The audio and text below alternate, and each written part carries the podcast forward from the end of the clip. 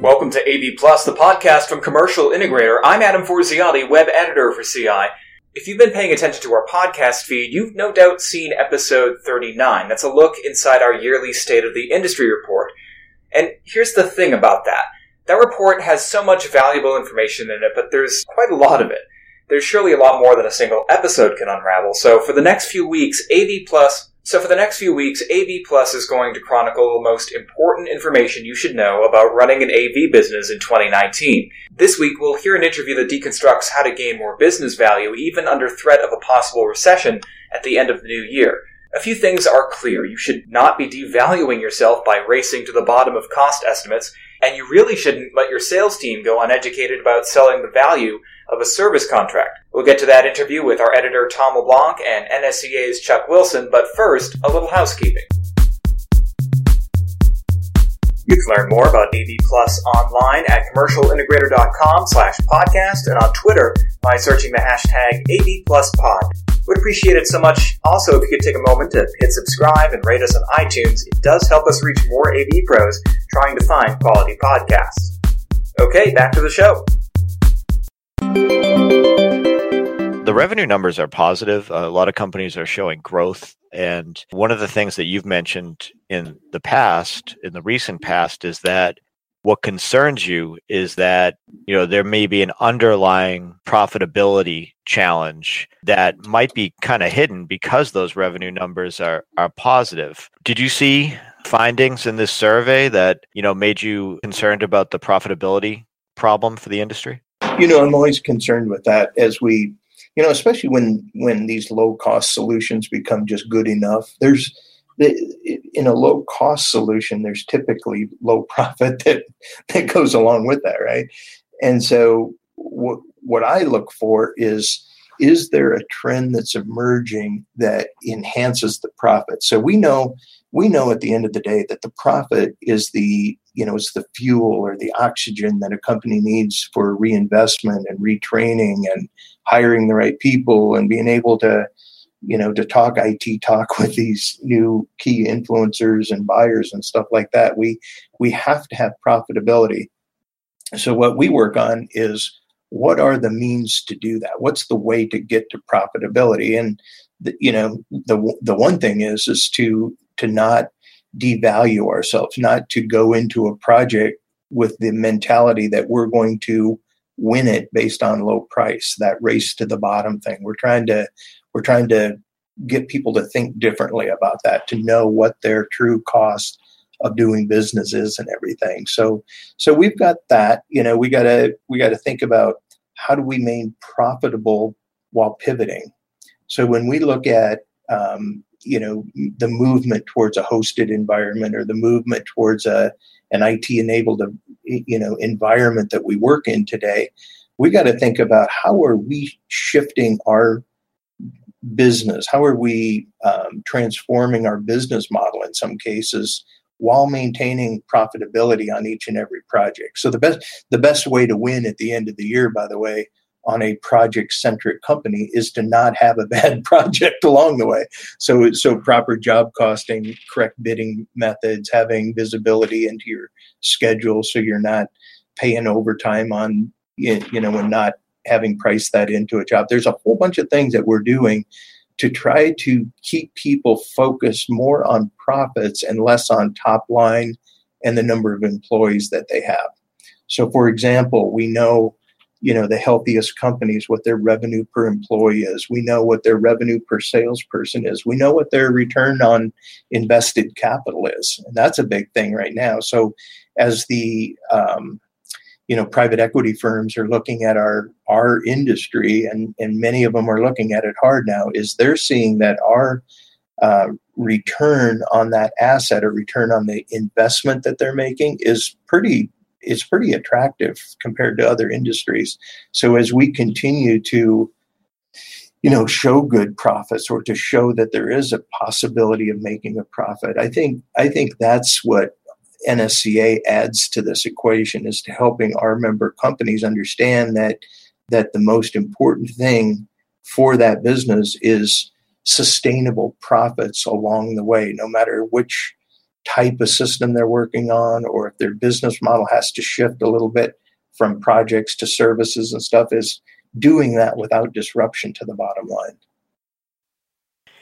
And then, you know, there were some questions that, you know, kind of tap into, you know, the, the profitability issue and, you know, the bottom line. Um, you know, we asked about typical hardware margin, not markup on a, on a project. And, um, well, you know, about a little bit more than a third say, you know, their typical markup is between twenty-one and thirty percent. I thought that was pretty good. Mm-hmm. Um, an, another third say between eleven percent and twenty percent.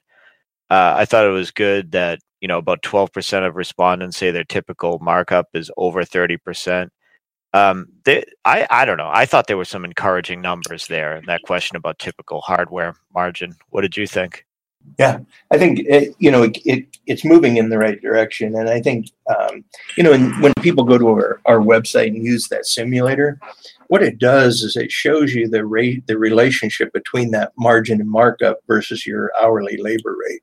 And so whether you choose to uh, price your projects with a break even, let's say, on the on the equipment markup, which would be about the equivalent of whatever your S G and A or your overhead is, and then and then make your money on the labor side of it. When you put the whole project together, I think that's when it's really telling. And so if we can get our members to always think about at the end of their, you know, the proposal that they're ready to submit is, do they have significant pro- profit in there in order to be that fuel for the next job and the next job and the one after that, so that they can sustain a, a very, very healthy cash flow and to have enough profit at the end of the year where they can then make a, a significant investment using that profit that they had towards hiring the right people and finding the right, you know, clients and, and doing all the things that companies need to do to grow.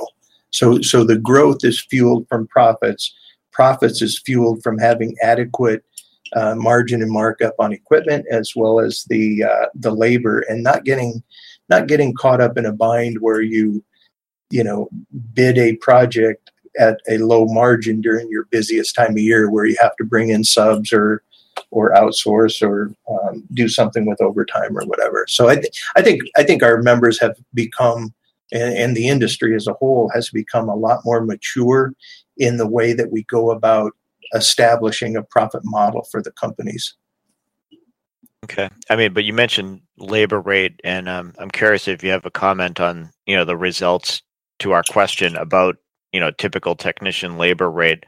So um, in terms of the typical labor rate being under fifty dollars per hour, about sixteen percent of the um, of the survey respondents say that's where they fall. About twenty-one percent say they typically charge fifty-one to seventy-five dollars an hour.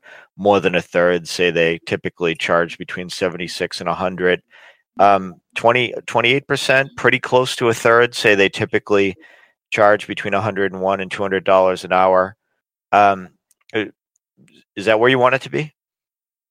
Well, it, you know, to me, again, it all, it, you know, and it's so geographic. I mean, where I live out here, it, it's very rare to be over that hundred. Where you live, it'd be very rare to be under a hundred bucks, you know, cause there's a, there's a big variation in, in what things cost, you know, labor costs and so on and so forth.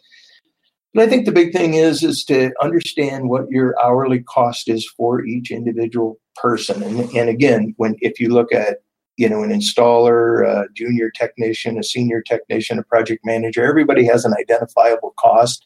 Everybody has a burdened up rate that you attach to that.